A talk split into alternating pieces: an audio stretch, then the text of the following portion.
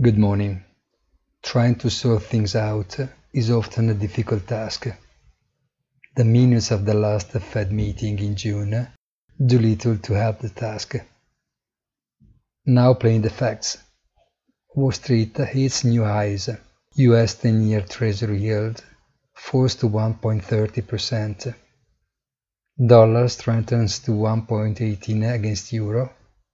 Gold rises above $1,800 and cryptos also recover somewhat. While the recovery picture still shows some uncertainties for the Fed, it is unclear exactly whether something official on tapering will be anticipated at the next summer meeting at the end of the month. Looking at the yield of the T-bond, however, it would seem a waning hypothesis, but looking at the dollar may look the opposite. But even reading the first minutes, these doubts of interpretation are constantly raising, and perhaps in the coming days, new statements will help to ensure that no news can catch the market by surprise.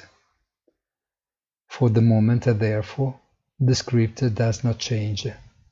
We will have to wait until next Tuesday to update the fever of US inflation, while for the time being the oil issue has been overshadowed.